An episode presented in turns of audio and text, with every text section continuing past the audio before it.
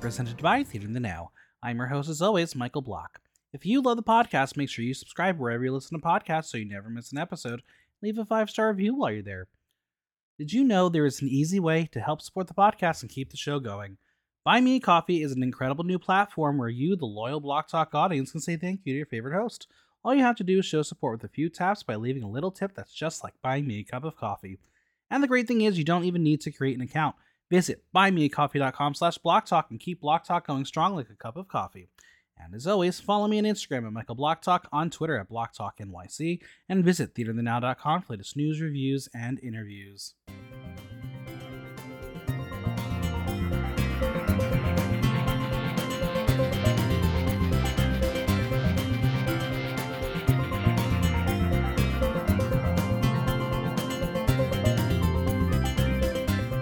Bonjour, hi! The Queens of France have officially made their mark as the premiere of Drag Race France has dropped. So, will it be fashion or camp that prevails? Time will only tell. But for now, we are going to kick things off discussing everything episode one with a queen who likes a good long baguette.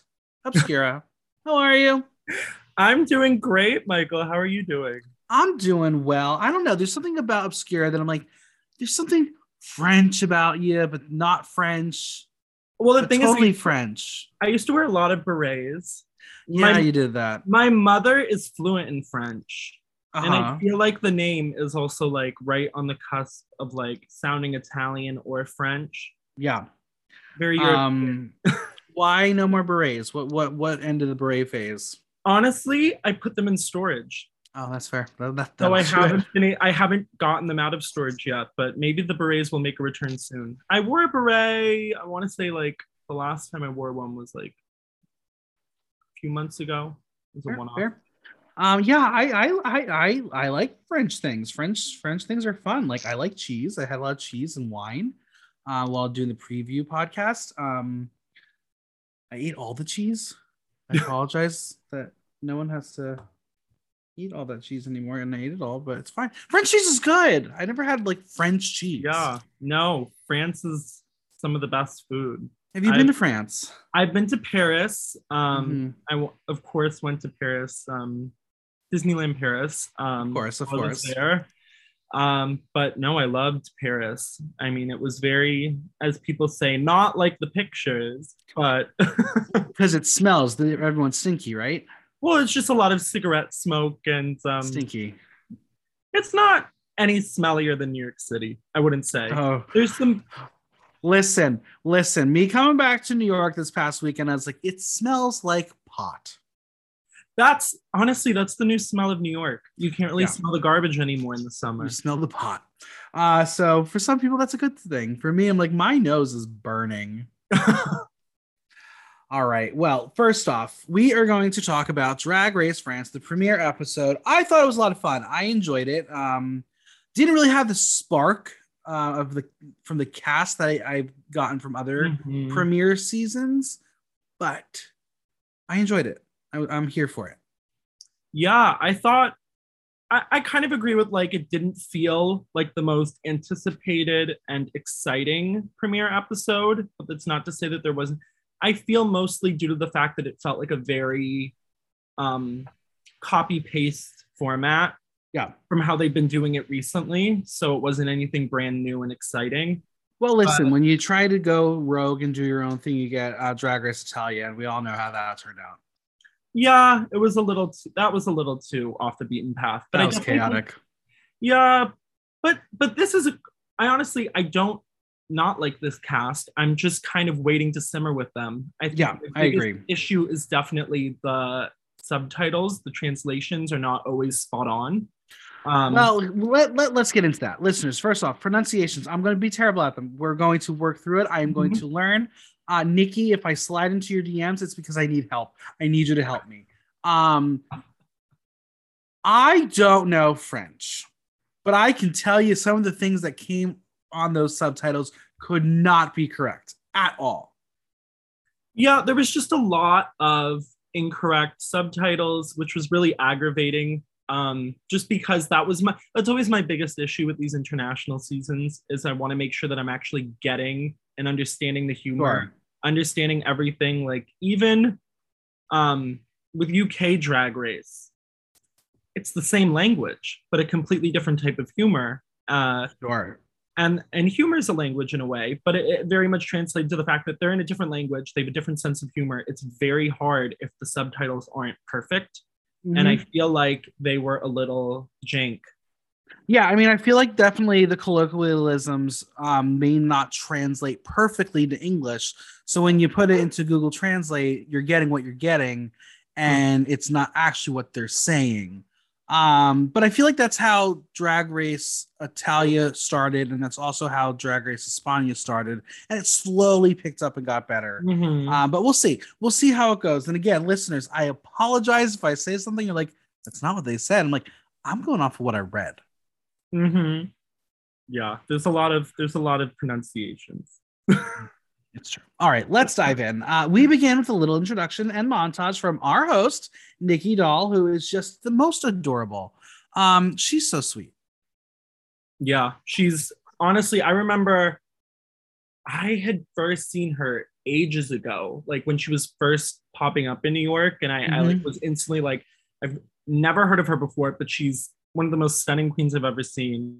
Yeah. And she's so hot, and she's such a great performer. I instantly fell in love, and then like a few years later, when I found out she was on Drag Race, that was even cooler to see her on that show. And I feel like everything for her since then has just been a steady incline. Um, now hosting Drag Race France, it's so cool to see her actually. I feel like in a in a TV spot that suits her. Yeah, I feel like she's very fitting for this because she's she knows how it works, and she is a kind of the perfect face for it. hmm absolutely. I feel like she definitely um, captures it all. Um, and I think she's a great host. I really Mhm. enjoyed everything she had to say. I thought she delivered something very fresh. It wasn't, I'm trying to be RuPaul, which is I agree. issue with other certain hosts. Ah, we're not going to get into it. Um, yeah, no. So she's going to set us up for the series and a bit of her resume as to why she should be the host, and rightfully so, she is.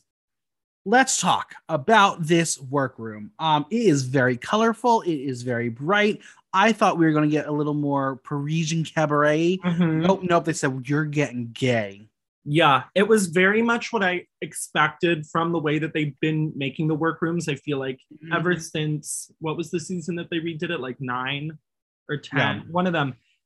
Everything has been much more bright, vibrant. So when they when they showed the entrance, I was like, yeah, this is about what I expected. Yeah. Bright gem tones and and that wall of wigs. oh, that was very. I love that touch. Whose wigs are those?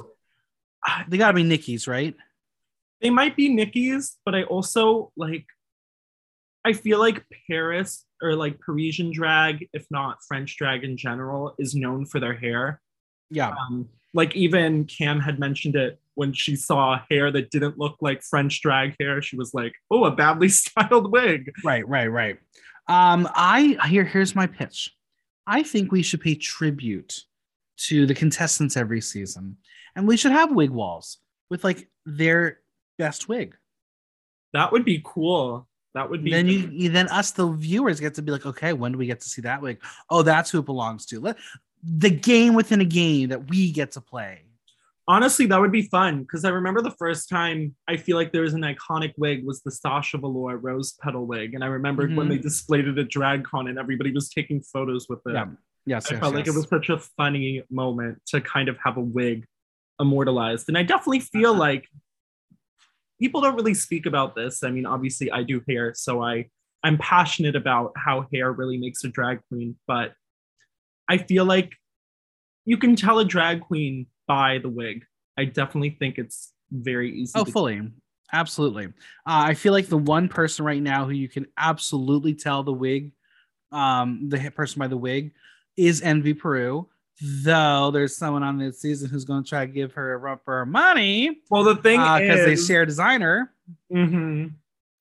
I, I feel like I was concerned because there is this Parisian drag family that all looks almost identical because they Mhm. all have a very similar style.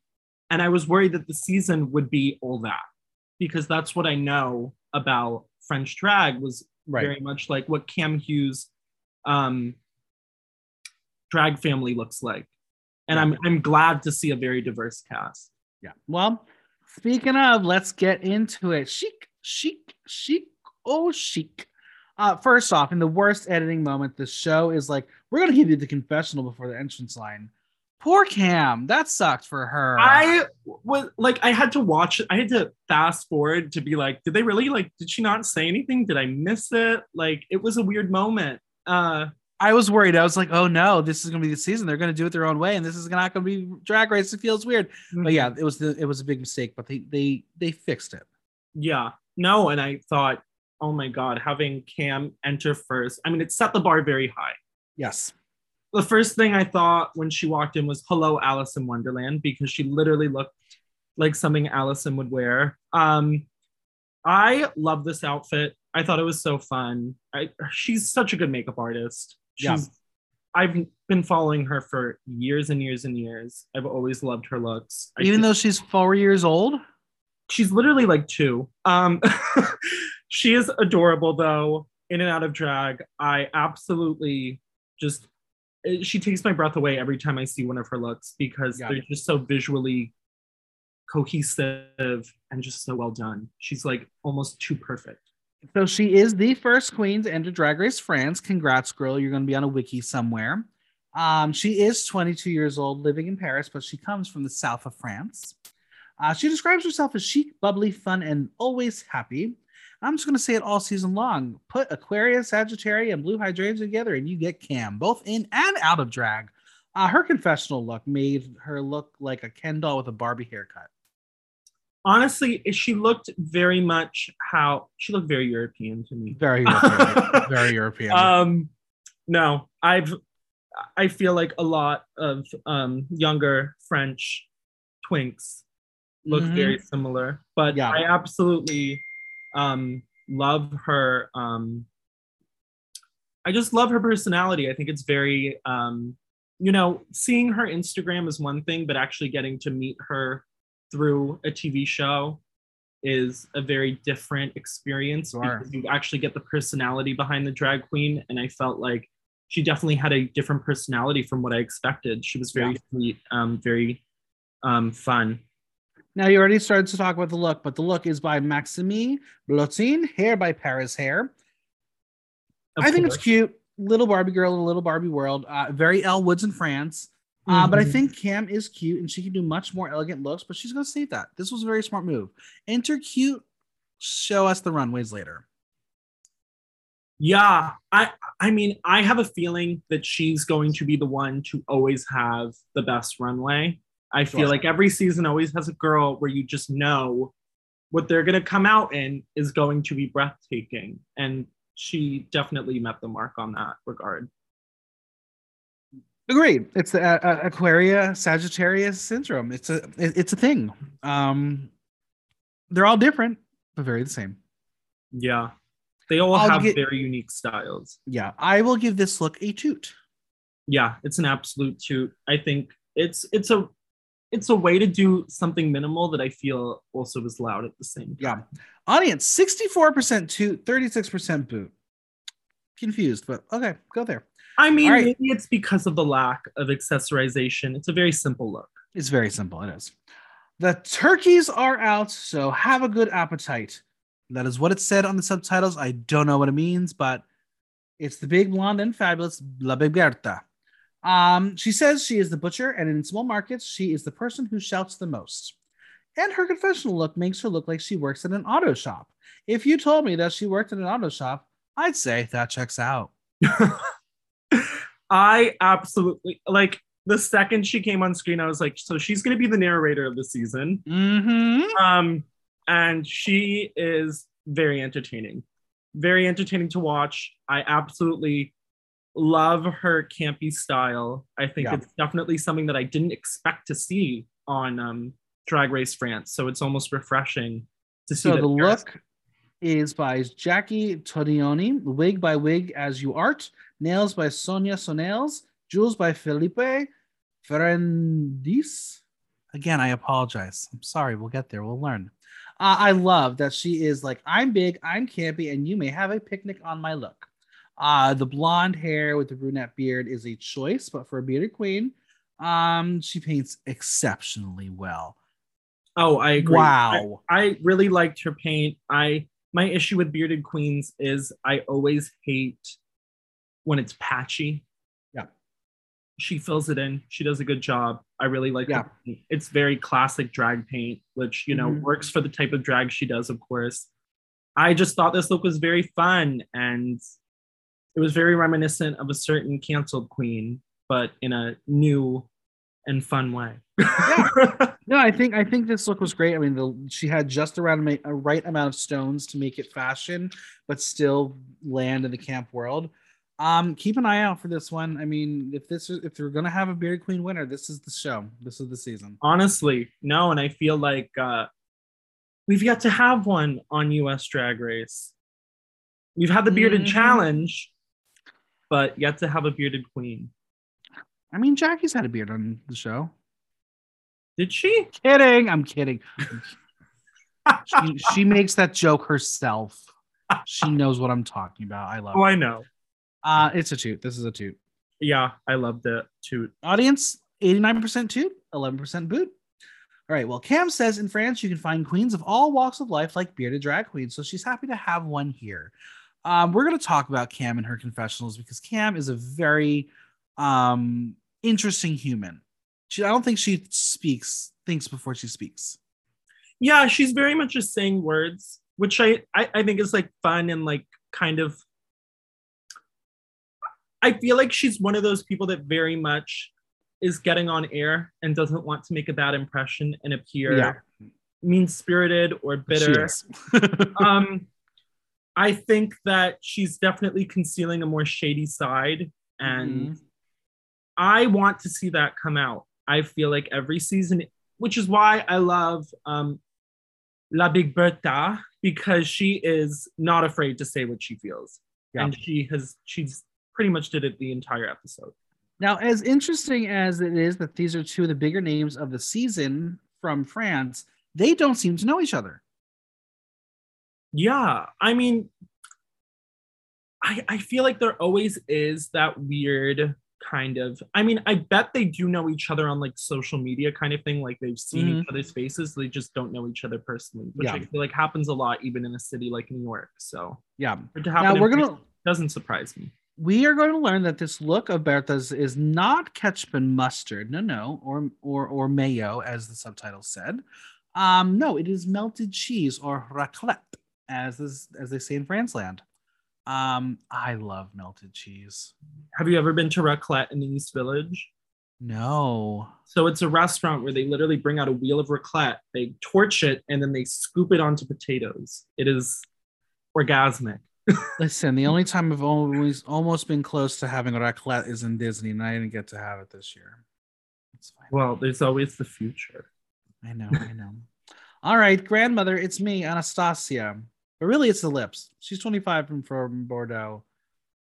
I didn't get this entrance line. What did I miss? What? What? I I'm like, is she referencing like Anastasia, um, like the what you call it? The um, what's the family that went missing that I don't know. Anastasia's the, about? the Ro- Romanovs. The Romanovs. Is she referencing that? I I I, guess I don't know. I didn't get it. I just like when she Um, said that, and then they're like, her name's not. right. Um, well, I mean, she does say she is a powerful and mysterious queen, and I'll I'll say it. This episode, I still don't know anything about her.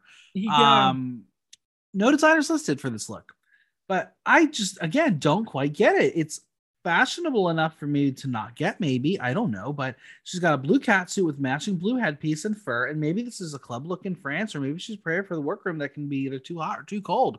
I don't know. I didn't like the jacket. I felt like the jacket was an unnecessary piece. It felt very much, I want to reveal, but I don't have anything that really goes with the look, but white fur kind of goes with everything. So let me throw in Yeah. a white fur. Um, I didn't care for the white fur. It could have just been the blue. I, again, know very little about her. She's very interesting. Um, Elips, I just like don't really know where to place her in my mind in the competition just because Yeah. I feel like even towards the end of the episode, I still was left kind of like, like people were very into her in that episode, but I I didn't see Not it me. personally.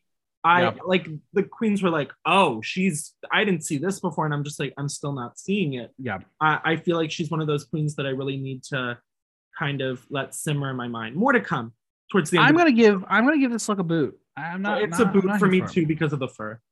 The audience 68% toot, 32% poop. Uh, we have another one who doesn't seem to know Bertha, but Elips makes it known that Bordeaux is a place to find talent. She wants to make it known that drag can be found in other places than Paris. And then, of course, La Big Bertha says, prove it. Yeah. um, now I say the same thing. It's like prove that there is talent otherwise other places in New York City. Uh, I am so shady. I know there's talent in other cities. I get it. I know that. I'm making a joke, people. Calm down. Is there? Ladies and gentlemen, it's showtime. Please make welcome to Mexican Lolita Banana, who is not 27 years old. Bitch, don't even try me. You lying bastard. You're 36. You're older than me. uh, she is going to eat a banana and leave the peel. And I see you. You're a dangerous, spicy little queen, aren't you? I like this look. I thought it was very cute. Didn't understand the bag. Bag did not go with the look. Yeah. Um, but I liked it. I thought it was very cute. I wish it was a different shade of blonde. I wish it was a more beachy, less platinum. Mm-hmm. Um, like more of a yellow blonde. I felt like that would really push her whole banana brand a little more. Fair. Um, I I don't know. I really like her. She has a very loud personality. I, I think um, La Big Bertha called her uh, Oh, yeah. No, no, no, no, no. First off, she she she she called her a rabid Mexican dosh hound, aka a chihuahua. Interesting. Uh, a very mm, interesting set Yeah. of words that I would Yeah, yeah. on correct. national television, but international television. Inter- international, correct. Um, I, I, th- I think she's fun. I, I like Yeah. her personality, very loud, exciting, in your face. Uh, I, I always need a queen like that on a season, like a Cynthia. Yeah. Now she is proud to be the first Mexican who was born in Mexico to be on Drag Race. So that's a big distinction, difference there. Mhm. Um, now Kam says to us that she's wearing an outfit that she would leave in the closet. This is the first time we're getting shaded Kam coming out. Um, now this look is by Alice de Mericot, look by Misty Phoenix, uh, Jewels and purse by Jules and Lely. Yeah, it's cute. It- the silhouette is perfect for her. Um, the shade of hair is it, it is what it is, but I think the cut is wonderful. Um, but the bananas, I know it's her name, but I just don't need to see her be putting it on her look because it feels a bit pedestrian because she's not a flat out campy queen. I just would have gone with a solid color. I, I mean, I understand wanting to bring bananas in, but I wish it was a more kind of custom, more Yeah. couture looking fabric. It Mhm. does look very like 50s apron. Yeah.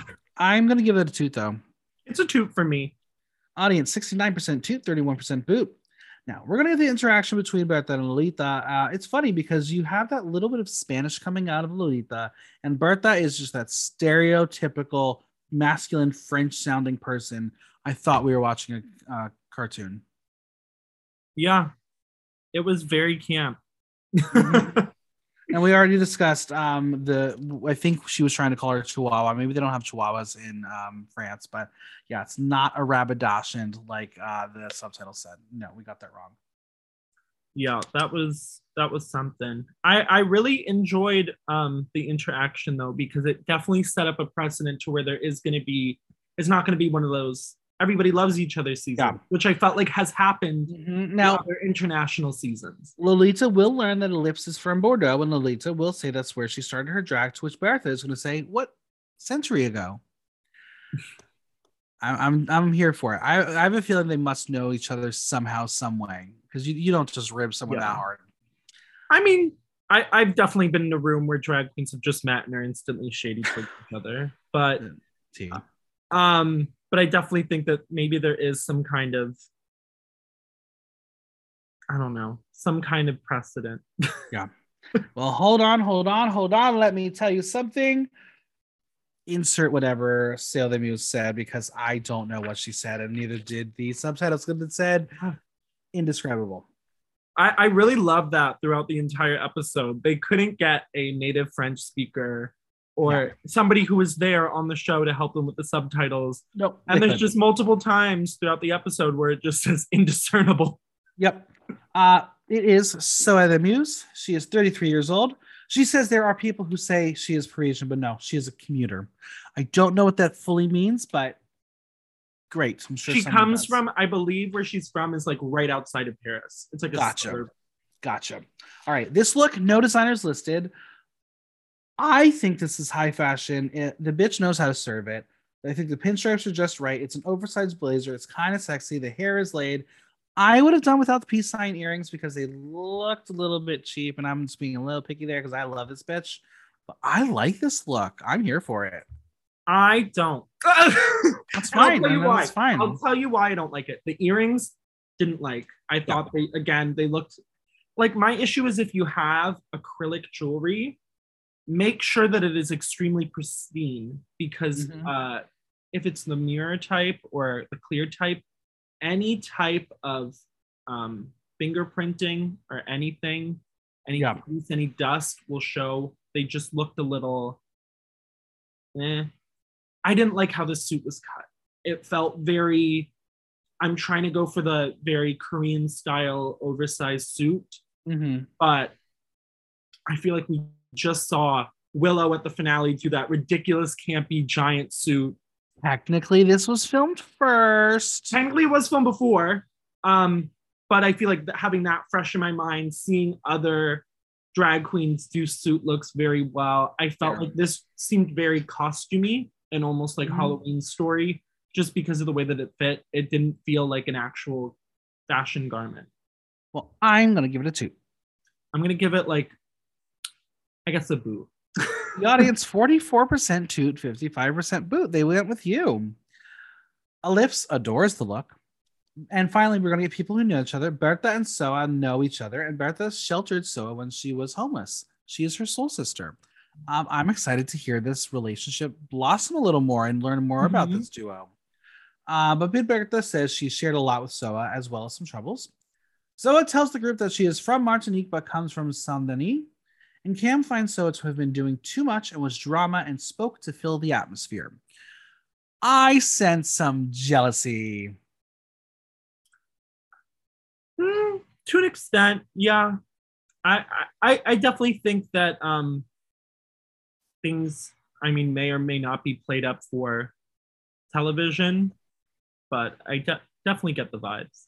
Yeah, I, I think it's very interesting that Kam, again, is getting this really weird edit where you're almost like, you're perfect, but we're not supposed to like you because you're kind of mean.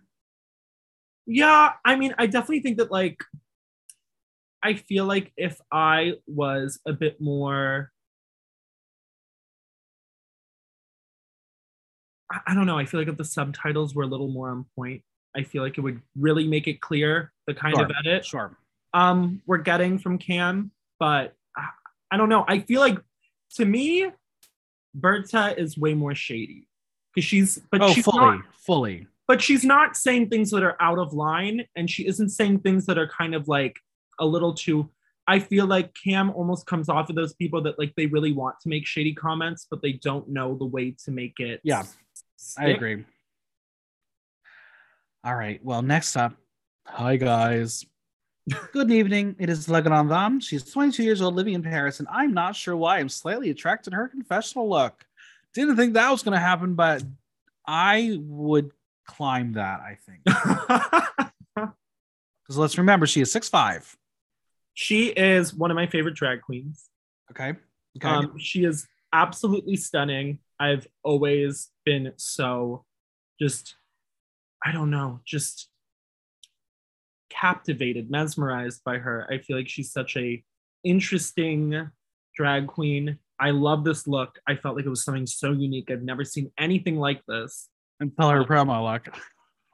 well exactly but i just thought that um i think that she has a very unique sense of style Yeah. more unique than i've seen a lot of times. I feel like she gives a very old school vibe but also very modern.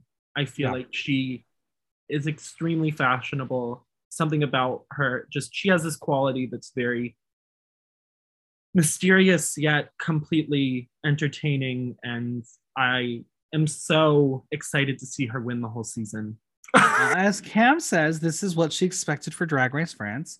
Mhm. La Grande Dame doesn't like to say it, but she's going to say it. She's the most followed queen in France. Um, does that mean she's more followed than Nicky? I I'm trying to think. She has I, I don't think she's as followed it as Nicky because but also Nicky I guess is kind of considered a US queen. Okay, fair, fair. All right, this look is by Geminier, nails by Jessica Malige, earrings by Rossi. While I was mad at her with the beaded look for the promos, this one I adore because she can do whatever the hell she wants and she looks damn fine doing it. Uh, the long red haired pair with the pink and red beads are sexy. I love that her heels are ties up because she's a very tall human person and it really helps with the proportions. Um, could I have done without the blue and yellow of the beading? Yes, but I, maybe it serves a purpose if you like squint your eyes and maybe there's like a hidden message in there. I don't know. Uh, but no matter what, I think this was a really top notch look. Yeah. Total like shoot moment. It's a toot for me.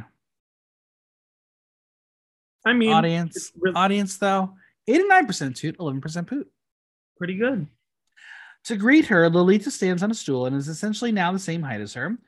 If she didn't climb on the chair, she would have been at, as she says, sex level, aka not on her knees to give her a blowy. Yeah. I, I felt like that was another thing that probably wasn't translated perfectly. Mhm. Sex level was very Sex level. Sex level. Um, but I will be using that now. I will be definitely adopting that phrase. Sex level. Yeah, I, on sex level. I thought it was very like, and I I love the discourse towards um Bertha being like, Mhm. oh, she's got to be the center of attention. We see. Yes, yes. This is again, Bertha is not a fan of the Mexican Dachshund climbing on a chair. I feel like there's always a more composed queen that hates the more energetic queen. Oh, fully. And then Um, they become besties, and then they're gonna be friends forever. Yeah, there's always a storyline. All right. Don't be too scared, girls. She's about to arrive, and I say when. It's Lova Ladiva. She's been doing drag for 12 years, and she is the premier Darienne Lake impersonator. When she walked in, I thought the same exact thing. I was like, Darienne.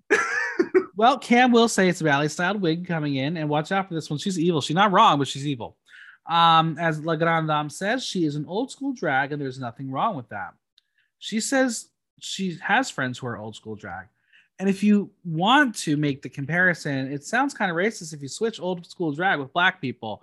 I know that's not what La Grande Dame is trying to allude to, but didn't work out what she was trying to say. It was very much in the realm. I have friends who are old school drag. I don't like them, but they, they I have them. Ah, Mhm. Lova Ladiva. Hair by Morgan Taylor. Um, what am I gonna say about this? What am I gonna say about this? I am There's not much to say. Very meh. Very the boring. big. The wig is big. It's fine. Could have been combed through a bit. Uh, the dress is beyond simple. Like it's splatter pattern paint on like a basic black dress. Like you could have found a prettier fabric for your entrance, or this was just already in your closet. I feel like I'm at Hamburger Mary's Long Beach drag brunch. Yeah, it just and it didn't even fit her properly. Yeah, it just the the level of I, I just like have such an issue with um drag queens who I feel like get on the show and they feel like what they do is already good enough. And I'm like, no, nobody's good enough from what they've Yeah. been doing in their city. You have to amp it up for the show. Right. And I feel like she walked in wearing what she would wear at a drag brunch. Very pedestrian. Who's the one who said that? It was hilarious. Like, I feel like we're at drag brunch. It was some shady comment by Yeah. some queen, but it was hilarious. Um, yeah, no, this is the debut of Drag Race France. You better come in with a look. Uh, it's an absolute boot for me. yeah, boot, boot, boot. Audience, we found our hater. 7% to 93% boot. now, as she walks over and talks, Big Bertha will notice an accent, and Lova will say she's a Southern queen. Meanwhile, I'm like, it all sounds the same to me. Nicky, I, got, I need you to help me. Why does it all sound the same? Where are they from? Why is it? Do you hear the different dialects? There's a slight different. Uh, it, it it's just like dialects in France are a little different than dialects in um, in like English. Fair. Just because like dialects in English, it's very like dependent on certain phrases and Well, they were even like even watching Drag Race Spotty, like, oh my god, different dialects. I'm like, I my ear doesn't hear them. I felt like a spot, but it's also like it's another thing. It's all it comes down to specific pronunciations of words. Sure, sure. Now Lolita is like, I'm not the only one with bad accent, so clearly we're shading this bitch. Um, Lova will try to sit in a chair, and she fits. Good for her. I don't know why she didn't think she was going to fit, um, but she did fit.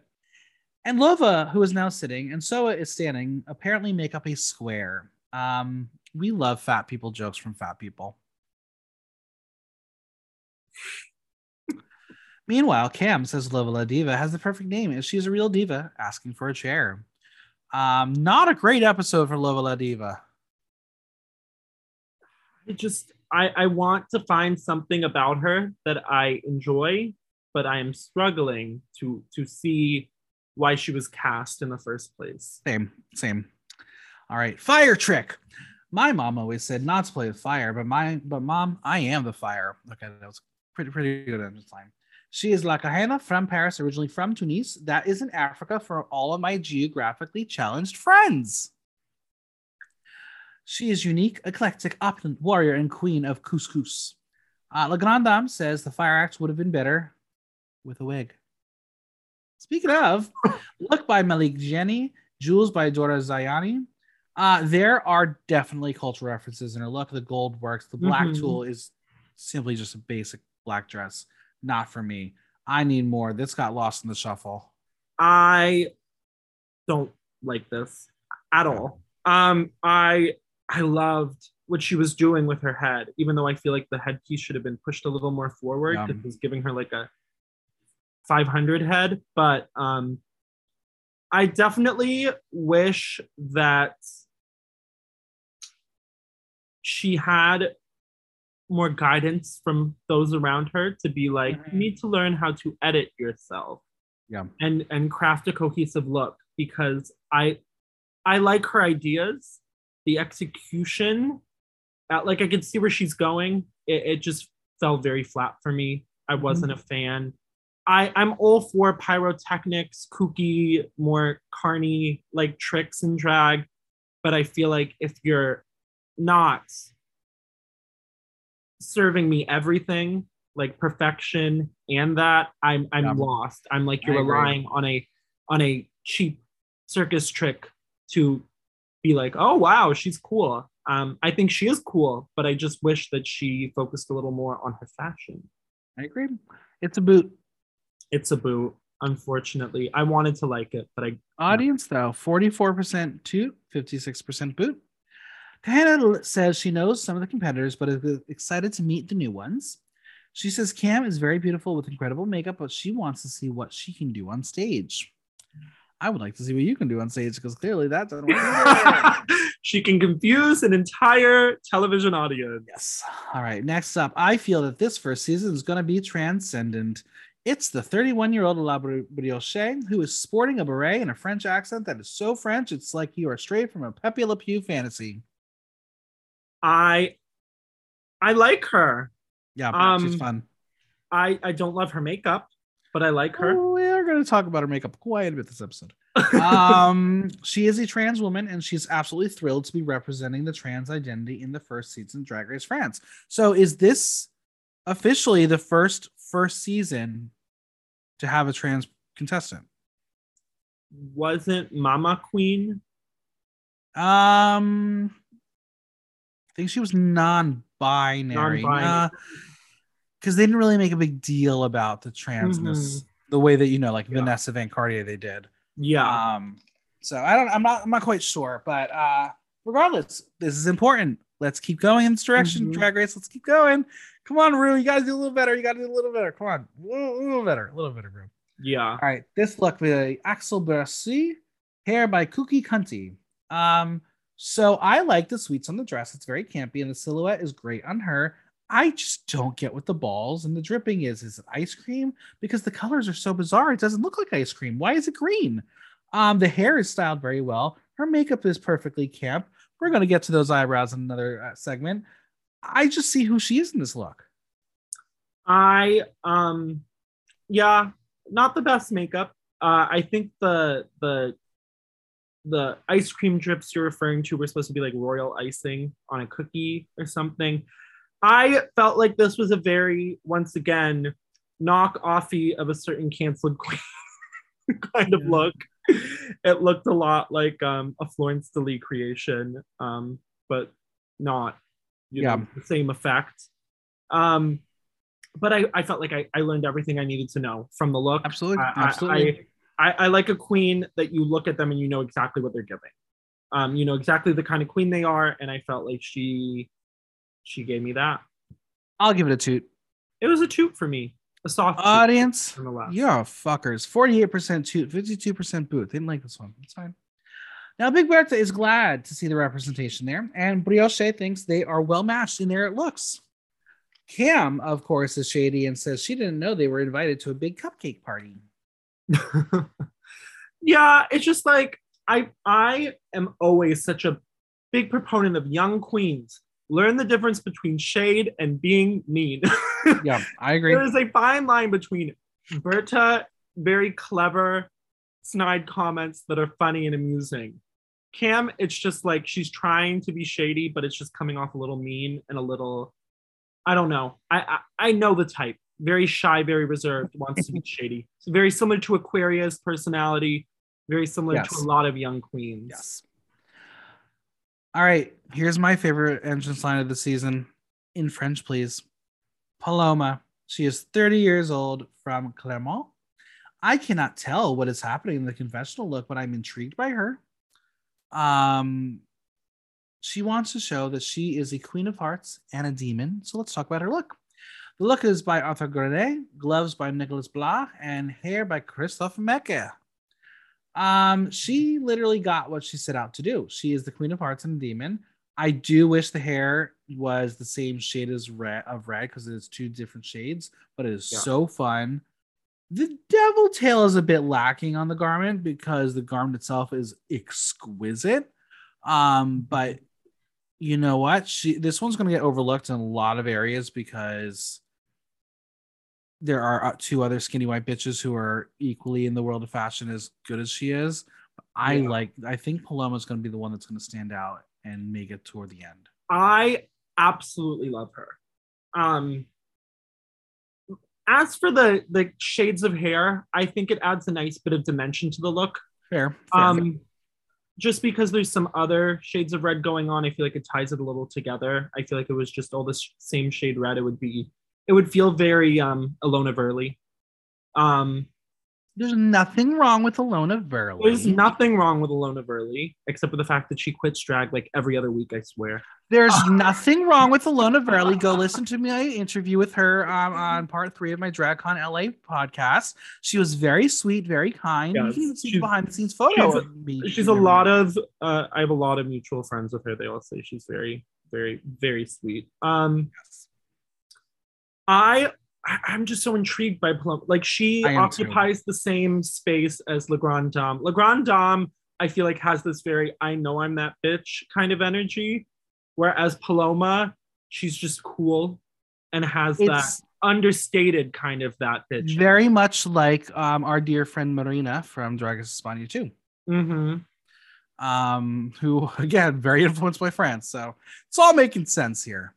Um, I'm I gonna give this a two. I really like it's this. it's like a shoot for me i again like she came in i'm like this is this is the mark that needed to Mm-hmm. be met um it, it it better be well i i'm very excited to see what she has the rest of the season just because this look was so cool to look at audience 96% toot, 4% boot.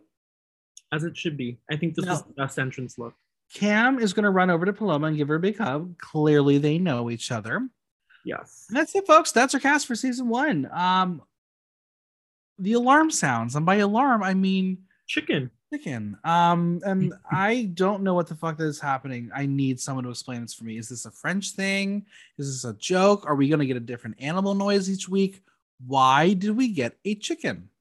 i think chickens are just like very inherently french Y- f- ve- Very fair, because my mom, um, when when she was designing her kitchen, it was always like very French inspired, and she loved the fucking roosters. yeah there's this I feel like there's so many French restaurants I know that have to do with Mhm. chicken or like like French kitchens have a lot of chickens. Yeah. I don't know. There's just something very the We're gonna French find out. love chicken. Um, Nicky, if you would like to help me out with this decision, please, please let me know. I would love to have an exclusive. Anyway, we're gonna get a video from our Nicky Doll, and she looks so beautiful. Uh, she and then she looks very fabulous in that red suit and hat, very French. yeah, no, she's definitely serving it. She's giving she's giving what I feel like um a host should be giving, you know, Absolutely. able to able to turn a look out of drag. Yeah. She welcomes the queens of Drag Race France and warns them about what they're about to do. Now, the workroom is going to be set up in a way that's not great for filming. I'm just going to say it right now. I don't know why they have the couches where they have the couches because it is affecting how they film this segment. Because Nicky is looking one way, and then when she has to dress the cast, she has to look back at them. It, it, it's really kind of uncomfortable to watch. Not her fault, not the contestants' fault. The filming of the onset is a bit problematic. Yeah, I'm I'm a person who's very into interior design. I'm very confused by the interior design choices. I also think that like the random colors of the couches are very just I love the couches. They're beautiful. I just wish that they were somewhere else. Yeah. um I I I felt like they should have matched the the look. If they're just if they're just for untucked or whatever, like move them out. This is TV. Yeah. We don't need to see them at all times. But she's going to remind the world that she did participate on Drag Race season 12 with she who now not shall be named anymore. Um, irony here. Um, but you know what her shining accomplishment? She's followed by Ariana Grande. Now, what an accomplishment. Obscura, I'm going to ask you a question now. Who is the most famous person that follows you? That's hard to say because it really depends on who you ask. Um, I would say the most famous drag queen that follows me is probably Sasha. Mm-hmm. Um, the most famous person who is not a drag queen, but I guess I really gotta think about this. I would say probably like um, Cindy Wilson from the B52s. All right, that's like a good one. I don't Yeah. know. I, I I- I'm always like who follow or Lipstick Nick, Jeffree Star's makeup artist. Mm-hmm. Very That's cool. new name. All right, so the winner. What are they going to get? They're going to get a crown and scepter from Kerai, worth 40,000 euros, a one week stay for two in Mauritius, sponsored by Tinder, a year's supply of MAC cosmetics, and No money. no money. I, I I didn't expect them to give money. They very clearly are not giving money for these international European seasons. That's a lie. That's not true. That's not true. That's not true. They are getting money in España. They got money Mhm. in Italia. I know, Um, but I just Holland is like- giving money now. but I feel like um I don't know. There's And they can't laws. give money in the UK. That's part of the. Yeah, I know that. Like, there's certain. I feel also them saying, "Oh, you get um a crown worth forty thousand euros." That was this to get us off the scent of like, no money. No money. forty thousand euros, which like again isn't even Are they basically saying, yes, take the crown and scepter and sell it? so, like they're telling you the value, sell it, but it's also a matter of that wouldn't even match the original drag race prize amount, which has now gone up even more. And the fact that they play the RuPaul's Drag Race theme song during it, like RuPaul, can't you throw them a few thousand dollars? Like, come on. I, I will say the trip though, I will take a fucking trip anywhere in this time period of life because I need a vacation from vacation. Yeah. So I will go to Mauritius for like a week. That sounds beautiful. Mm-hmm. And I like that it's Mac. I feel like Yep. Mac Mhm. is a is a really um, on brand makeup company for this season. I feel like they do more creative things than Anastasia. Now that the prize is out of the way, let's bring in the prize for our eyes. Oh, pit crew. Jesus fucking Christ. I will take that blonde Frenchman. His name is Pierre. Thank you, Nicky Doll, for posting a picture with him. Um, how dare they come in these Parisian Speedos and berets and muscle? Rude. I just loved that they really amped up the Parisian aesthetics, making them come in in stripes and berets. I thought it was so funny, so camp. Now, Very To get- different. Again, I love seeing the pit crews across the franchises. Mhm. There should be a pit crew challenge, like like a, a drag race for pit crews. Drag, race, drag race battle of the pit crews. There it is. There's a show. Wow Presents Plus. Give me residuals. All right. get this season started, we are going to do a photo shoot. We're gonna head to the set where it's like a Paris alley near the Moulin Rouge. Uh, Jean Lebrock is our photographer for this challenge, and he may also come to my house too as well. Also, um, yeah. What? I feel like they missed an amazing opportunity. Probably couldn't afford this, but they're doing a Jean Paul Gaultier challenge. They should have done a Pierre Gilles photo challenge because Pierre Gilles works worked with Jean Paul Gaultier, and I feel like they're the most iconic French photographers. And I think it would have been so cool for them to do actual good photos for these queens and not You this think they massive could afford shoot. all of that? They cannot afford. Well, they clearly could afford Jean Paul Gaultier. I don't think he just waltzed on set. Um, Right. but maybe There's that's your prize budget money. Went. exactly, there went the prize money. All right. But- so so the Muse is our first contestant to shoot, and the pit crew is there with her, and it's simple. It's a simple shoot, very simple, right? It's drag race. Get ready for a twist. Nicky is gonna be like girls, and just like Drag Race Españas gave us Carmen in episode one, we are getting the can can in this premiere. We have a pair of overly excited can can girls, and they are ready to just party. Uh, so it's like, what the fuck? Bring back the boys, and she's gonna get into the fun. It was cute. I absolutely thought this photo challenge was the most chaotic, and that's saying something. I loved it. I loved it. um, I thought every. I just wish that they actually produced good photos. Like to me, um, it was very clear who won from the jump, just because everybody else's photos were so poorly done. Like it was just people in awkward poses. Now, Le Brioche is next, and when the girls come in, she's like, "Stop the piercing, screeching!" But she's gonna split the house down boots with them. Mhm. Did not expect that one to happen. Yeah. La Kahena is like, "Oh no, I am the queen. I am not playing with them. I will play the role of drunk uncle." All right. We have Paloma up next, and she is like, "I am still serving fashion. Fuck them." Yeah. No, she her attitude is very, very enthralling. Now, now next up we have La Grande Dame, and she cannot kick. She has the legs, but she has no height. She cannot kick those legs up. I was honestly laughing so hard at that moment just because it was like I'm like like she literally maybe kicked an inch up into the air, but you could like see the upper part of her body was giving that she was doing high kicks. You look Yeah. at her legs, and Nowhere. like, where where are they going? Lolita is like, I am a dancer and I can can can with the best of them. But also, this is the moment where I was like, your tights are very dark. Uh, that's not your shade, darling. Yeah, it happens. It happens. Very hard for queens to find their their It's shade. true. It is true. Elips comes in and says, I don't move. yeah. Uh, that was a little awkward. Big Bertha is like, I was just having an Eiffel Tower moment with the boys, but fine, let's can can. Uh, she lifts up her skirt and shows them why we left camp. yeah. Kam Hugh was stiff. She was attempted to be lifted by the Can Can girls, but she was like, not in this mini dress. I could tell that she was trying so hard to keep it simple, almost like the people who play musical chairs that kind of like put their put their hand out in anticipation. Like that was Yeah. very much her motive for the photo shoot.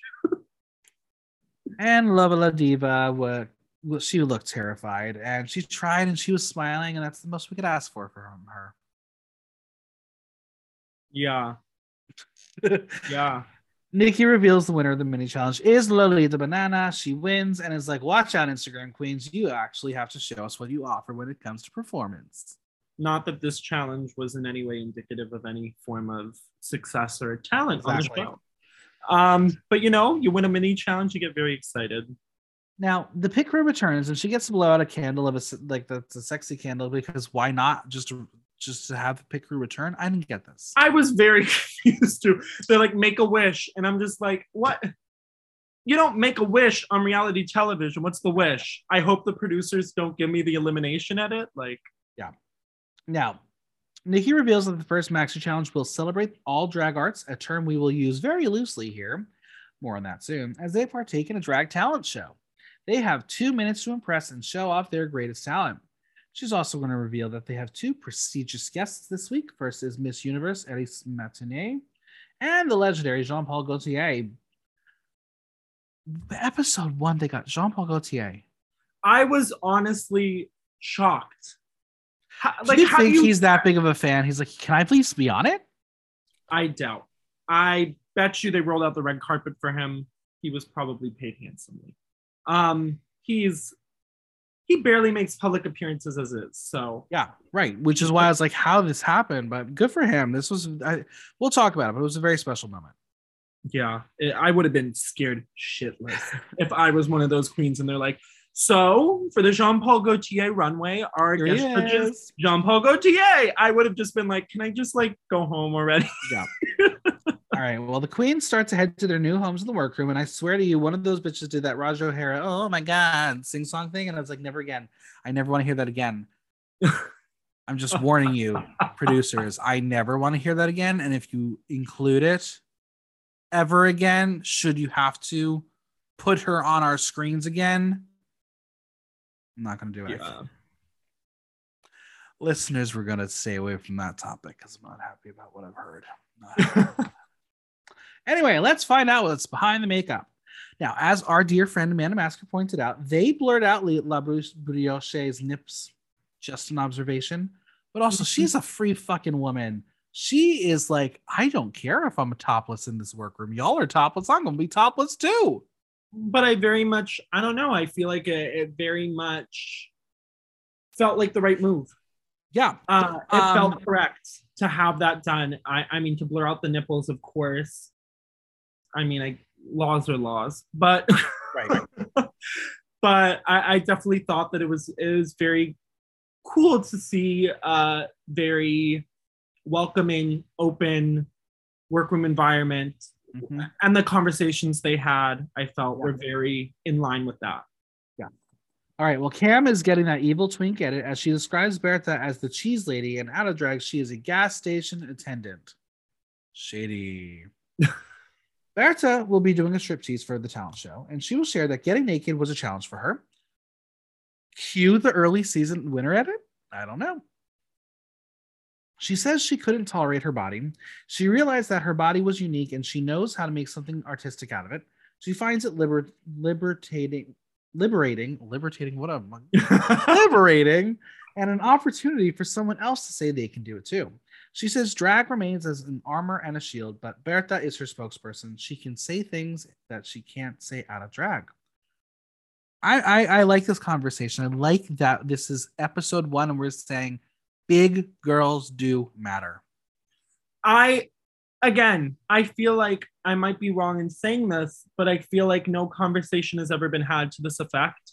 Yeah. Um, I feel like everybody's always been like in past seasons when you know weight was brought up, it was always as a I don't know, it was always like prefaced with something about eating disorders or it, it was not to do with body confidence and uh, you know body positivities of course been discussed but i felt like this was a very you know heart to heart moment that i felt And it was only discussed by the big girls of the cast. Mm-hmm.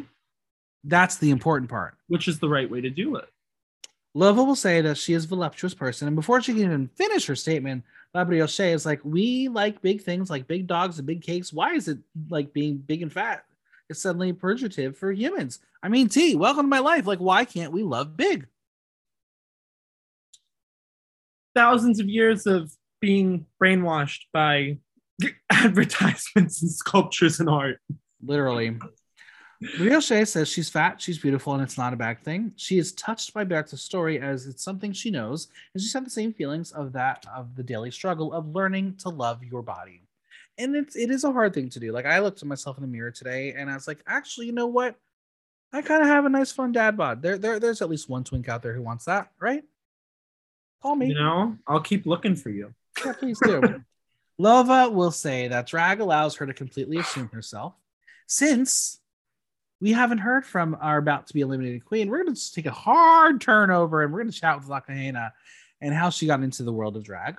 She said it was a long process, but drag saved her life. She was deeply depressed and did bad things to her body. And Paloma will say it's important to have La Kahena in public as she is a racialized queen from a Muslim culture. She is brave to be there. And Again, it. another conversation that I love. That's it. That's all we got. I know, but I felt like it was something that I liked. Again, like I felt like they gave the La Kahena, we don't care about you edit, but we'll make you say your one point. But I like right. that she made that point. I agree. Well, that was the first wipe, wipe off, and we're already into the sadness of the season. Wild, but it's time for a show.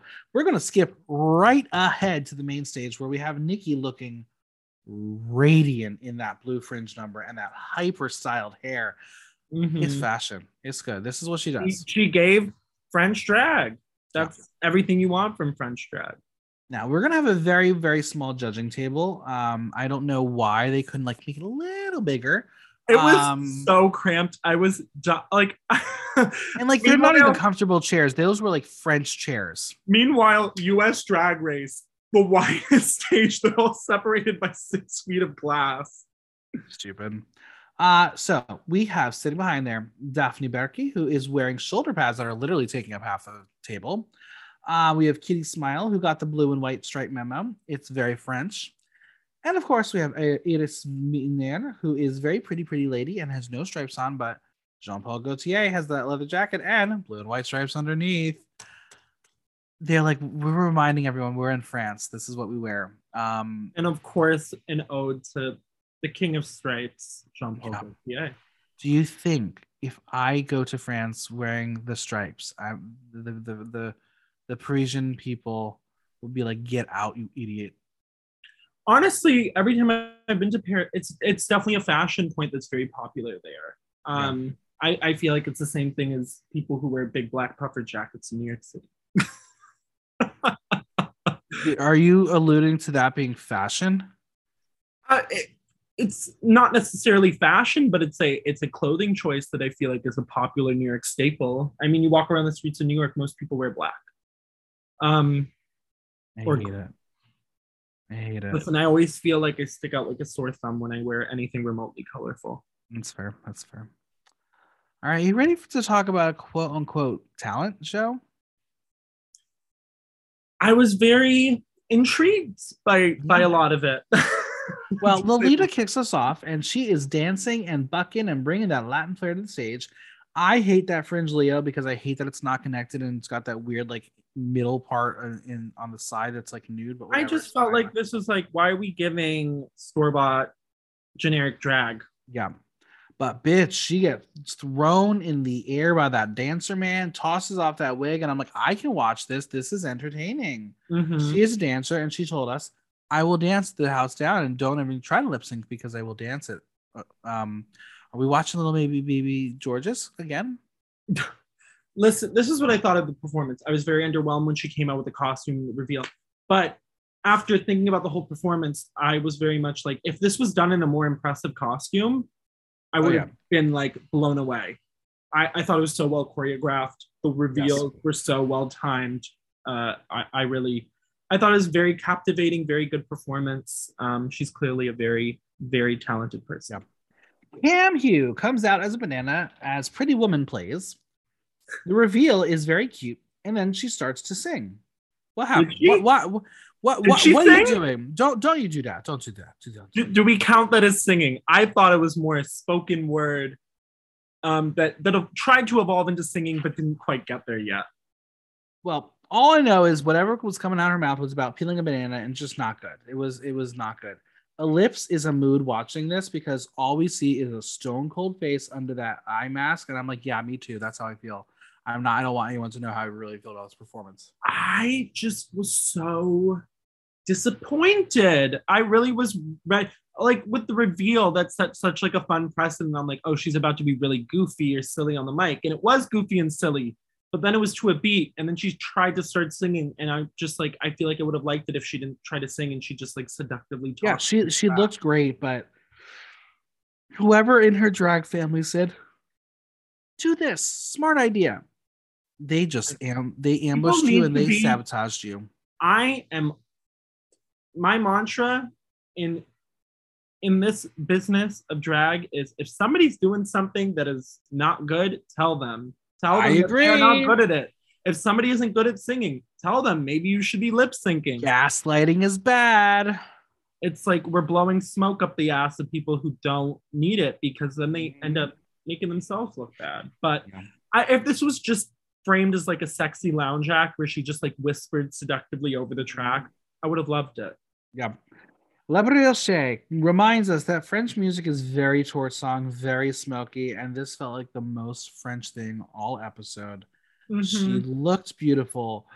Oh, wait, never mind. What were those pencil lines as brows? I hate her makeup, and I I hate that I hate her. French. makeup It's so French. It, I because I see it. I get it. I know. I, I've seen French paintings like that. Well, I know where she's going. It's, I know, and that's her drag. I get it. Ah, I hate it. I just wish um if her makeup was a little more like she's basically wearing the same makeup she entered in, like same mug. Yes. Um, and I just wish that it was a little more fresh and something new, and the lashes were applied at least a little more evenly. And Yeah. I just, I don't know, but you know, you you follow up somebody who really tried to sing but couldn't with a brilliant, amazingly talented singer. yeah. It was it Now- was amazing. As far as talent, I'm impressed. Go get her a duet with Dries Jerklee. Honestly, they probably have done like opera together. yeah, prob- you know, I mean, Dries does do Paris drag, so yeah, no, it would be kind of kind of interesting to see that. Paloma took a risk to do a skit as this faith healer hippie character. And this is what Orion Story thought she did. Yes, absolutely. Like Orion wanted to do this so badly. This was hilarious. I was laughing every second of it. I thought it was so kooky and It funny. was very dry. The character was well curated. Um, it was very much a SNL character with a goal, objective, and a story. yeah, it was flawlessly executed. The costume was hilarious. I felt like, you know, when details fit together that well, it really pays off. Mm-hmm. And I loved getting to see her kooky personality because I was really looking forward to seeing more of it. Yeah. The Grande Dame is that bitch who knows she's the shit. Like she knows she's got talent and she comes out lip syncing her song with that deep baritone. But I'm like, okay, this is probably what French pop music sounds like. The gold armor, very sexy. And then she put champagne on her head. And I was like, okay. And then she started to play the alto sax. Now, as a former sax player myself, I don't know if the microphone was being wonky or sabotaged or whatever, but that tone was shitty. She was honking. I not the best tone, but again, what she put together I thought was very impressive. And I don't know what I saw though. What was it? oh, I thought it was so bizarre and so interesting. I don't know. It very much gave me the same energy as Willow Pill with the spaghetti bath. Like, oh, Okay, I'm not okay. sure what this performance means. I'm not sure where it's going, but I'm enthralled and I'm entertained and I want more. But I also feel like it was the right place to end at. And I Yeah. think the whole, I don't know, just showing that she could do something ridiculous, I, I felt was so great. My favorite part about drag is how absurd it could be. And it was, Now listen, if she came out on that alto sax and started playing like Careless Whisper, would you be okay with that? It would have made it even better. It would have been so campy. I would have been here for it.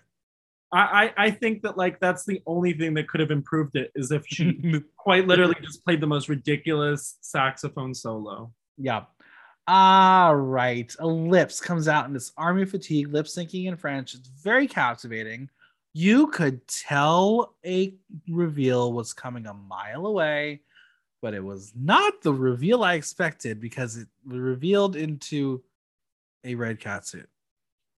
I was bored. I don't get why everybody was living for this. They were all like, either. "Wow," and I'm just like, D- "This just looks I- like dr- drag wars. This looked like Ooh. this looked like ultimate drag pageant week three.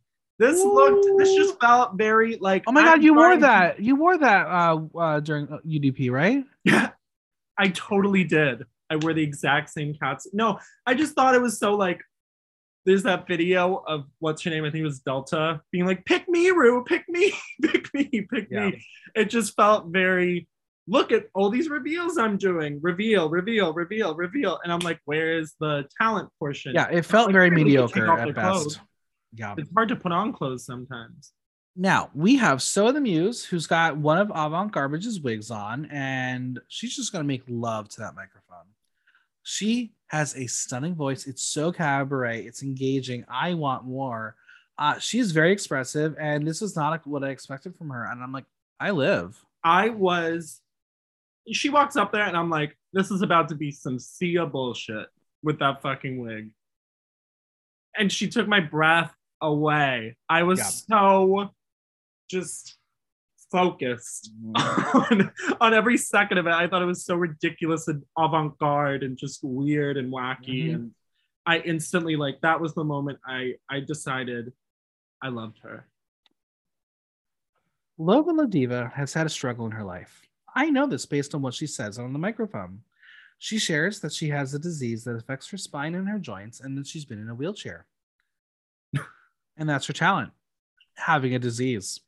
like she gets up there the mic she starts making like some small little jokes. I'm like oh this could be a comedy act. I'm excited to hear because she's an old school drag queen. When i think old school drag i think cheap you know bad jokes on a mic that are very entertaining and you're like hey you know lady bunny.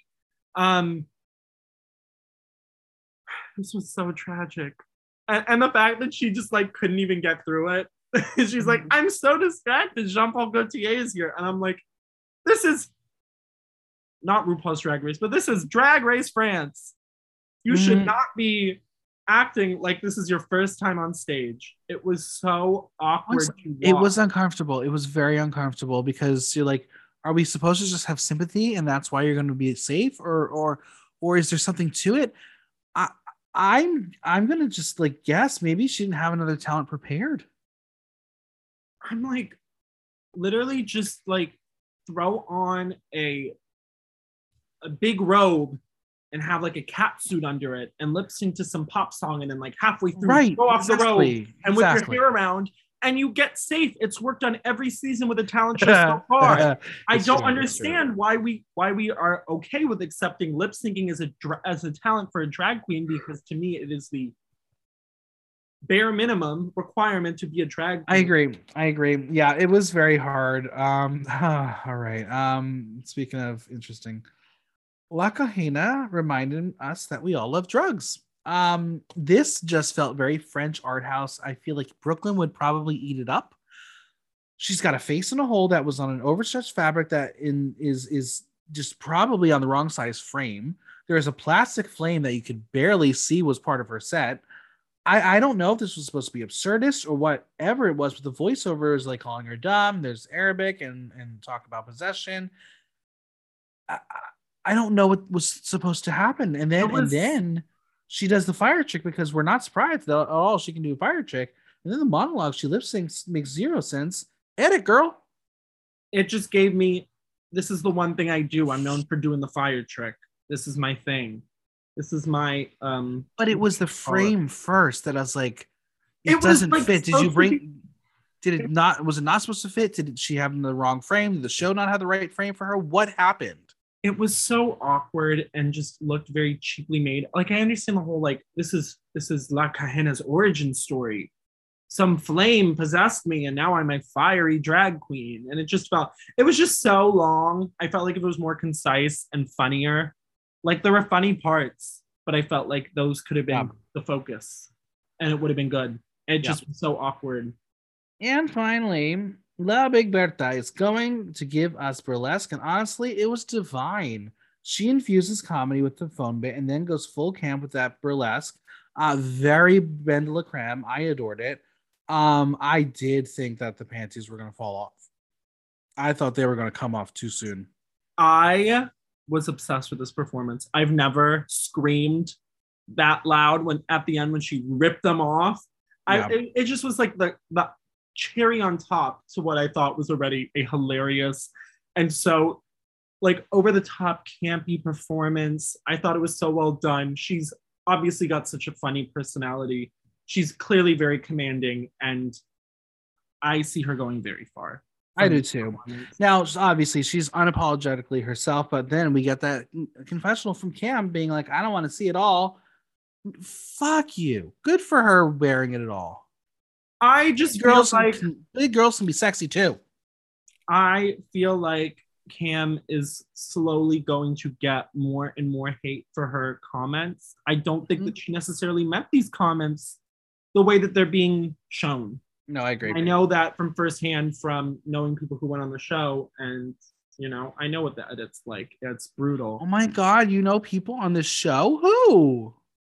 I know a few. I can't I say all of them.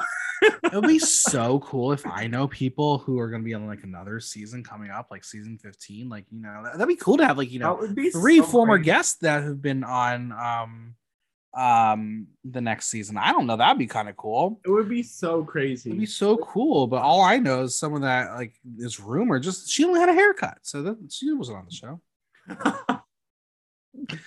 I don't know anything about that. Demon. All right. Well, this was not the Drag Race España 2 talent show, but it is kind of more impressive than the US ones. Um, I I thought it was I liked it because I feel like they forced people to not do a damn lip sync. I feel like they were like, you have to do a talent. Lip syncing is not a talent, and I was so thankful for that. Did it yield the most amazing results? No. No, but the ones that were good were really good. I agree. All right, category is freedom, equality, and Jean Paul Gaultier. And in honor of the runway, we are going to play Gaultier or no TA. Love that. La Brioche, look by Mademoiselle Kiss, hair by Wigs to Blue. She is paying homage to the Dita Ritz butterfly corset. I like Dita Von Teese, not Dita Ritz. Ritz. Sorry. wow, I'm tired. Dita Von Teese. It's because of the. Uh, we'll go. There's rumors. Um, butterfly corset. Um, I like that she's playing with the burlesque side of French fashion. Black hair is great on her because the pale skin it really makes it pop. I know that she was going for the trans colors, but they were not the right shades. That blue looked very purple. Um, it was sexy. I don't like this. And I'll tell you why I don't like this. Oh wow. The original look is so beautifully detailed. of course. And when, you know, I recently listened to Catherine Martin, who is like Baz Luhrmann's partner and does all the costumes and design for his films. And she said something about recreations. And she said, you don't want it to be a recreation. You want it to be almost Right. better because people will recognize it and expect the same. And like, if you make it better, it will have almost the same quality. Yes. Um, and this was a situation where it looked so costumey, paired with a fascinator that I felt wasn't as impressive. Like my, my favorite part about when Dita wore it is she wore this giant feather on it. It was massive and it like catapulted into the air. And it was just so like the proportions were so amazing and visually interesting. And the detailing on the dress. My issue with a lot of these runways and runways in the past is when people see black, people don't understand that black on camera is not black. Um, it's not going to Nope. translate to black. You have to have some kind of texture to really make it look good on camera. Otherwise, it is going to look gross. And that's Yeah. my issue. The black parts of this costume just look grayed out, kind of like weirdly shiny because it's of the material. And it just, I, I want to like this, but it just looked so costumey. So I felt like it wasn't up to par with what I want. And also the makeup just like took it out. Well, I'm going to give it a Gaultier. I'm gonna give it a no TA. The audience, 82% go TA, 18% no TA. It's okay. Wow. It's all right. Next Not up, Lolita. Lolita Banana. Look by Adele Cano. Hair by Katie Beam. Nails by Matt Faucets by Charlie Banana. Call it Night of a Thousand Madonna Cone Bras. Uh, you know every homosexual in drag was going to want to recreate this in some way, shape, or form. Uh, she got the hair. The initial look was a good take on it. And then the cone bra reveal to the faucets. I didn't get it. Um, please help me out here. Um, if you're gonna do that, make it a bigger reveal. Like if you're gonna do crystals as water, I need it to be huge. so it was a reference to a Mexican artist, I believe. Talia, I think she said. Um, the spouts, I just meh. It wasn't the most it wasn't the most beautifully fitting garment. It was very simple. I hate nude outfits unless they are a perfect skin tone match. And Yeah. the fact that her tights are like this muddy chocolate brown. I'm telling you that they're wrong. If they weren't uh, like, I would have liked this look if those tights weren't that dark. And I just, again, the cone bra gate situation, this this was just not my fave. I, I wish she had done something a little more herself. I It's an OTA for me. it's an OTA too. I feel like if you're going to come on to drag race and you want to win, you don't just do a runway straightforward. You have to make it your own and Yep. show a little bit of you through every runway. Showing somebody else, you know, it, it's like who are you? And and who are you doesn't always translate to you made the garment because yeah, you made the garment and it was poorly made. Is that you, a person who wears poorly made garments? That's true. Well, the audience 38% Gaultier, 62% Notier. Lova Ladiva, look by Horace Bazin. She is trying to pay homage to the perfume bottles that Gaultier has. And I think the concept is there. The execution was not. The hair was way too small for her proportions. I don't understand the cage bottom. And I hate mm-hmm. comparing her to Darienne Lake, but this is how I felt about her. She's confident but tacky. I absolutely love that she paid homage to such a interest like her reference was so interesting. I love that she paid homage to the perfume bottle. It's one of my favorite brand icons of all time. I think it's instantly recognizable. Everybody knows it. Mhm. But this look, like I understood what what she was trying to go for. I didn't see the perfume bottle. No, not at all. My favorite part of the perfume bottle is the ever so slight um curvatures. I like the the the matte texture. I, I think that having sleeves with the ruffles totally took me out of the illusion that this was an homage to the perfume bottle.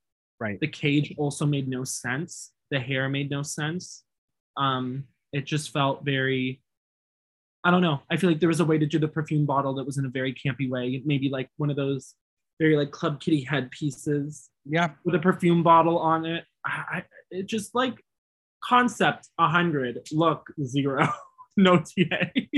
Kitty will say, well done for sharing with them what happened to her with her medical situation. But there was something that was a bit complicated as it's a talent show, and she didn't show her talent. She just presented a story, and he can't judge that. He also does like the look, as it's very heads or tails. Um, Daphne would love, would have liked the look to be more couture. I agree. I'm giving it a no TA.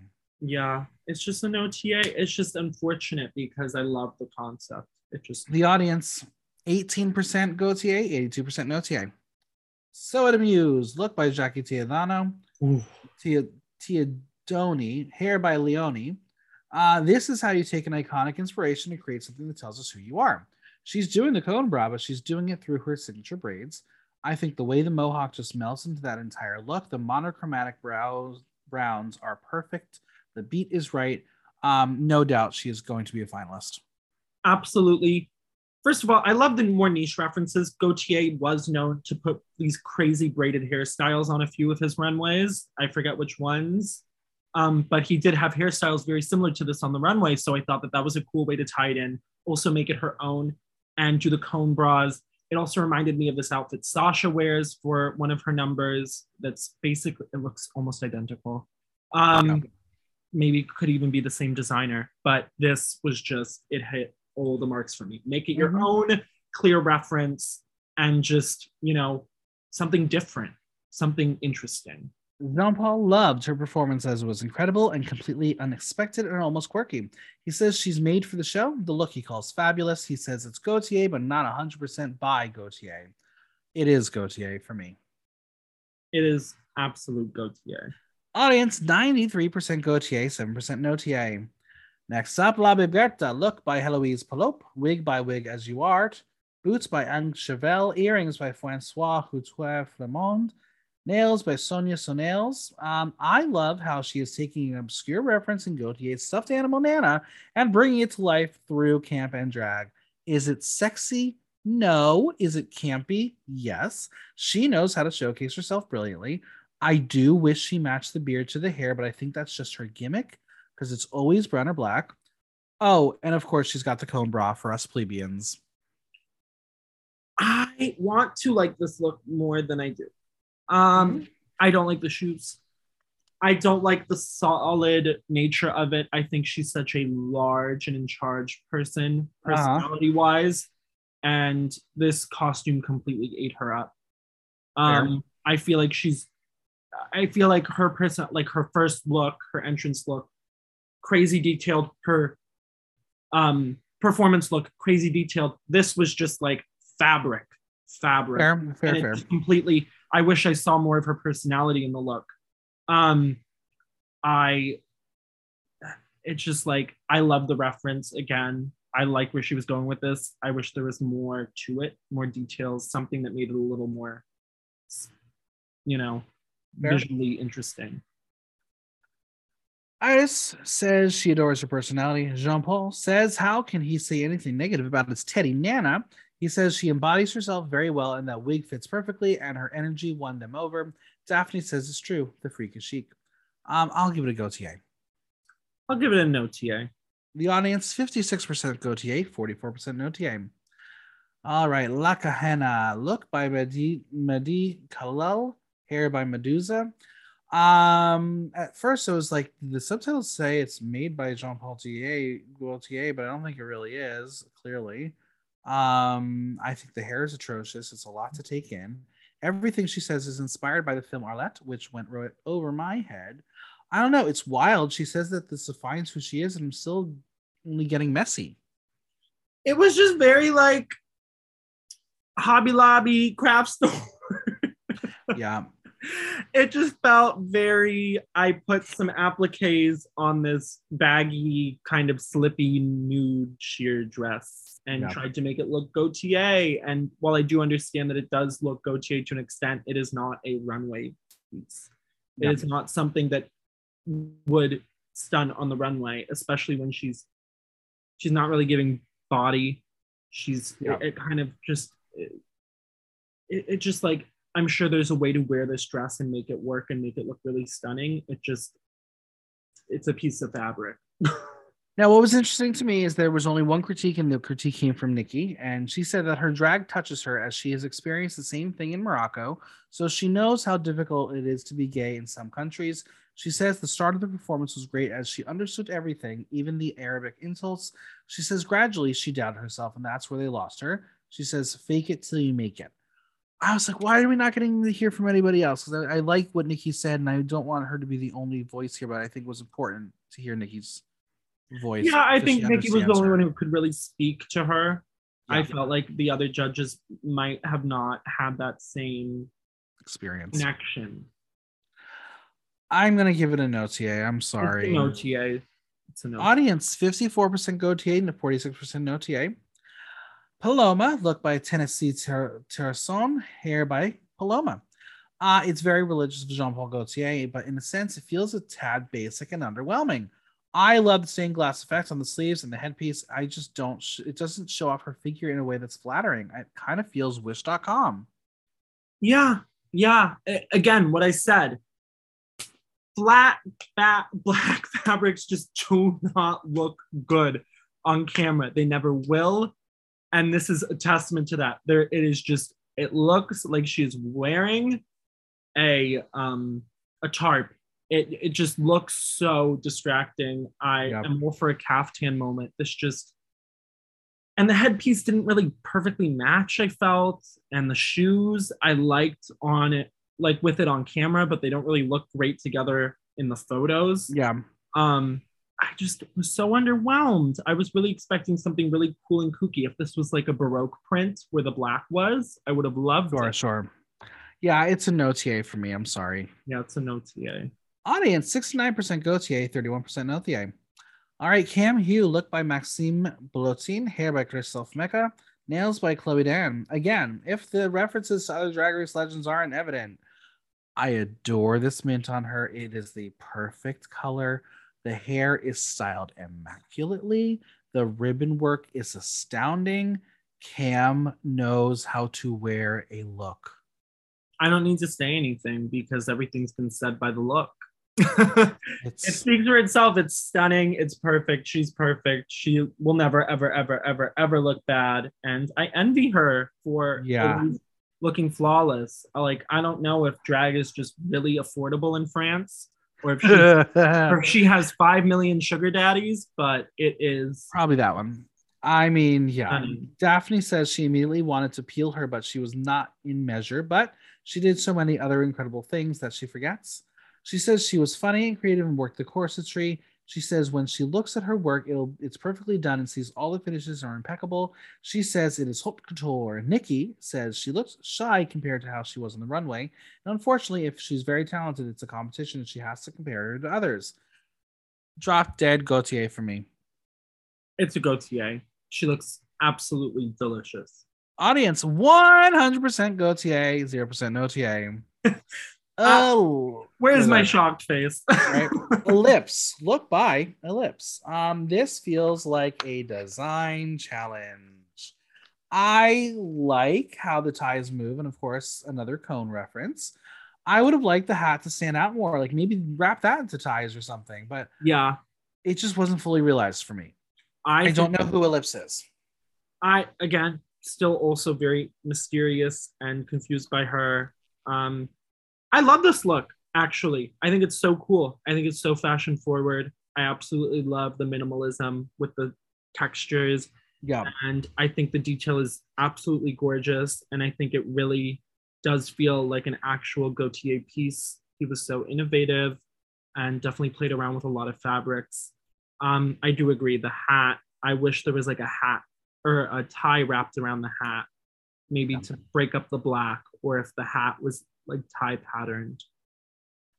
Iris says there are people who don't have to do anything who are magnetic, and she is one of those people. She was hypnotized and impressed her choosing the look she did.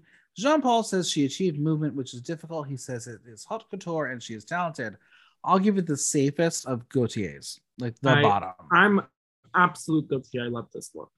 Audience 76% Gaultier, 24% Notier.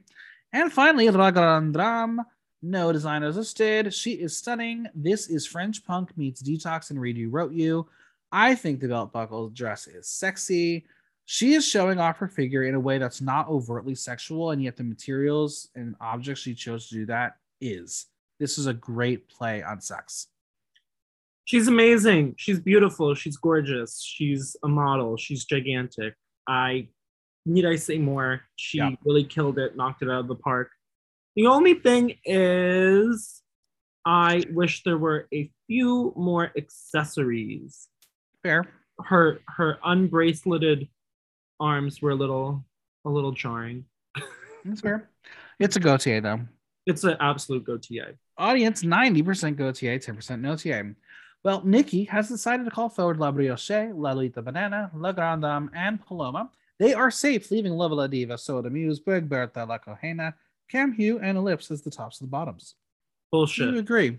Bullshit. There it is. Where it is. What? Who? who- I- Do not understand how La Grande Dame and Elips were not flipped.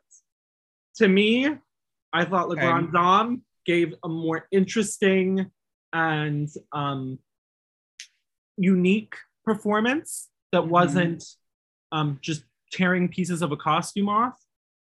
And I felt like her runway was also better. I if we're gonna if we're gonna move Elips, I would put Paloma there. I just don't like Paloma's runway. That's fair. I but I also I also agree that um Paloma also deserved. She was like probably my second choice. Yeah. All right, we're gonna head backstage for our very first Untucked Junior. The girls get their bevies, and well, they're gonna have little silly pinwheels in them because why the hell not? You just blow them and they go. Yeah, I really a little more Holland than France, but Yeah, right. La Grande Dame says it's a bit crazy, but she can't wait to see what happened, and they're gonna have predictions. Well, Lolita thinks it's going to either be Bertha or Soa on the top. And speaking of, the tops and bottoms return. La Big Bertha doesn't know the show because she apparently thinks there's definitely going to be three tops and three bottoms. No shit, Sherlock. That's how it works all the time. But she's going to point out that it's her, Elips, and Soa, or at least that's the one she pointed to, though she never referenced them by name.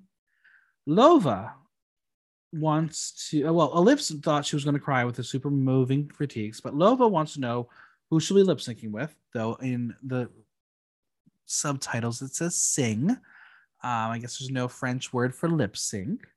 But she knows that when children are embarrassed, they hide under their mother's skirts. And well, there's no mother present for her.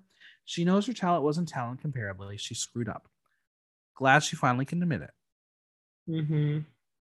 La Kahena doesn't know, and the girls will tell her she looks sleepy anyway. That's a read.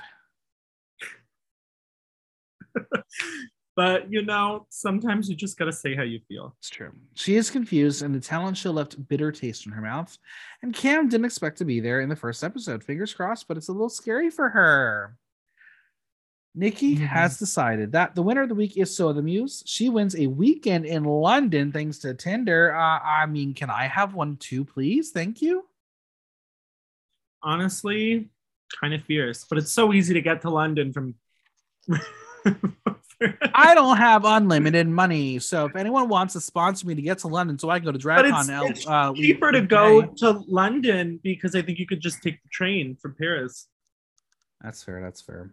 All right. Well, La Big Bertha, Lips, and Kam are safe. Lova Ladiva and La Kahena are in the bottom two. Do you agree?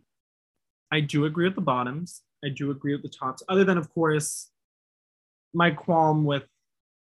I, I don't think Elips deserved her spot in the top.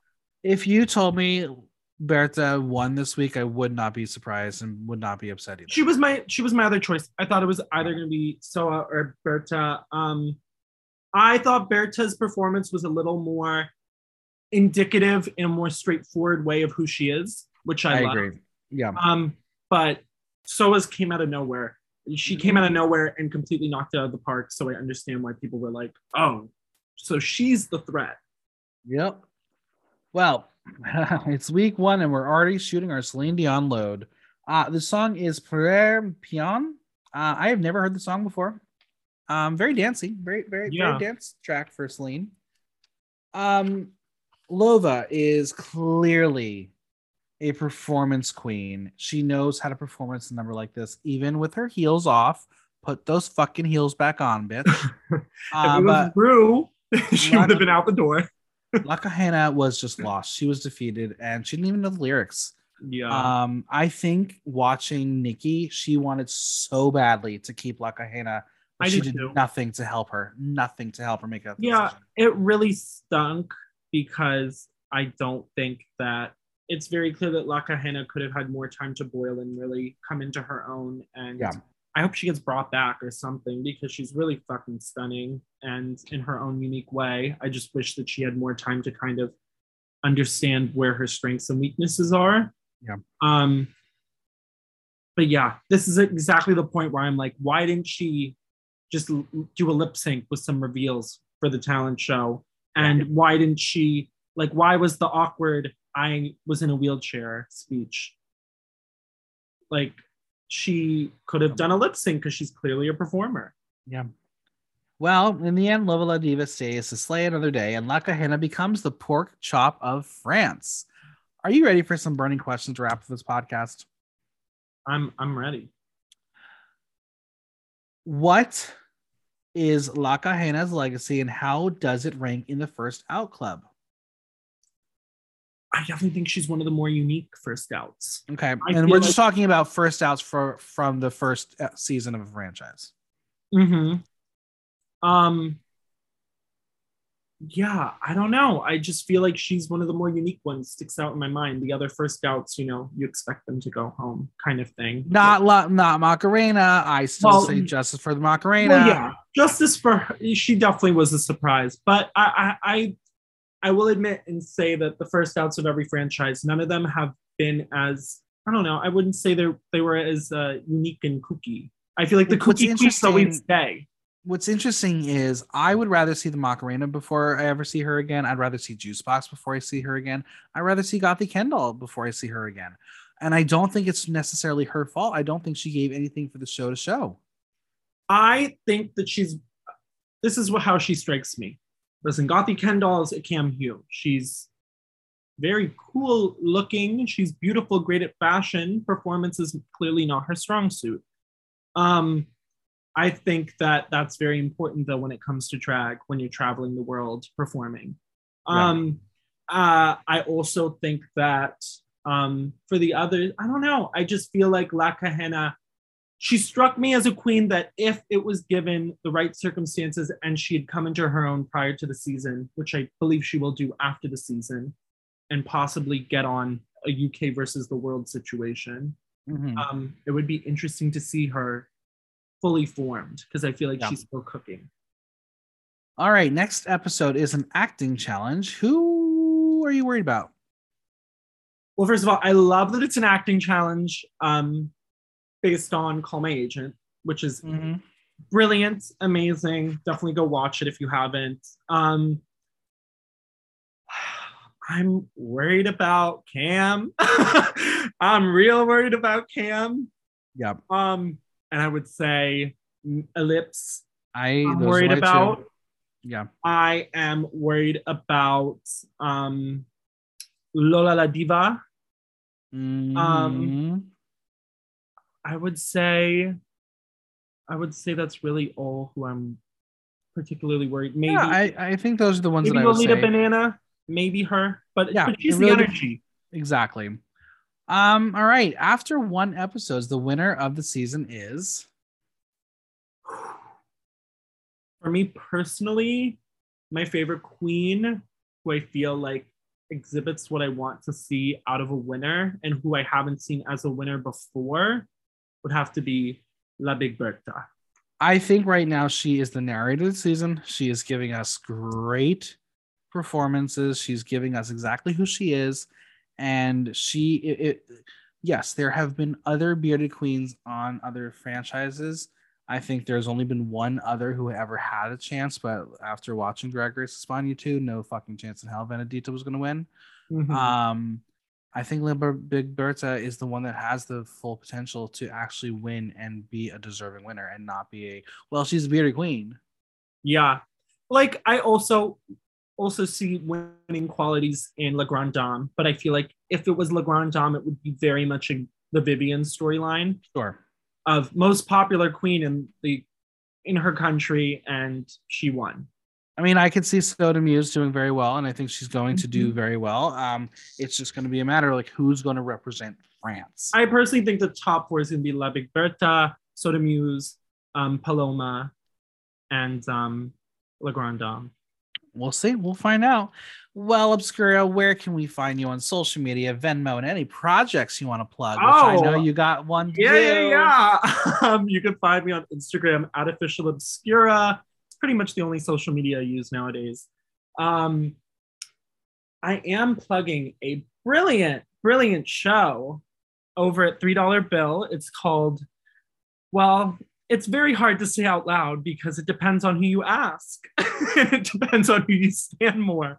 But for all intents and purposes, Stefani or Stephanie Squared. I call it Stefani because of the side of the of the party Mhm. that I'm on. But it is a night tribute dance party drag show to Gwen Stefani and Lady Gaga, featuring an all-star cast. We got Nikki O, Julie J, um, Vicky DeVille, who are three of my favorite people in this city currently performing and producing. They're so amazing. Uh, also have my friends Alice in Wonderland co-hosting, Alice Noir, who's pretty much been in all my Vision shows for a while. And um, I'm very excited for it because it is sponsored by Gwen's makeup brand, GXVE Beauty, which is huge to have the actual pop star we are paying tribute to involved in the event. What about the other one's makeup line? The other one's makeup line didn't get back to my email. Well, there it is. Well, Obscura, this was so much fun. Thank you for kicking off France with me. well, thank you for having me for the premiere episode. I feel very special. The biggest thanks to Obscura for coming on. Subscribe on your favorite podcast platform and leave us a review while you're there. And don't forget to visit buymeacoffee.com slash blocktalk to show support for the pod. If you have any questions or comments, drop me a line at theaterthenow.com via our question link. Like, listen, love. Until next time, I'm Michael Block, and that was Block Talk.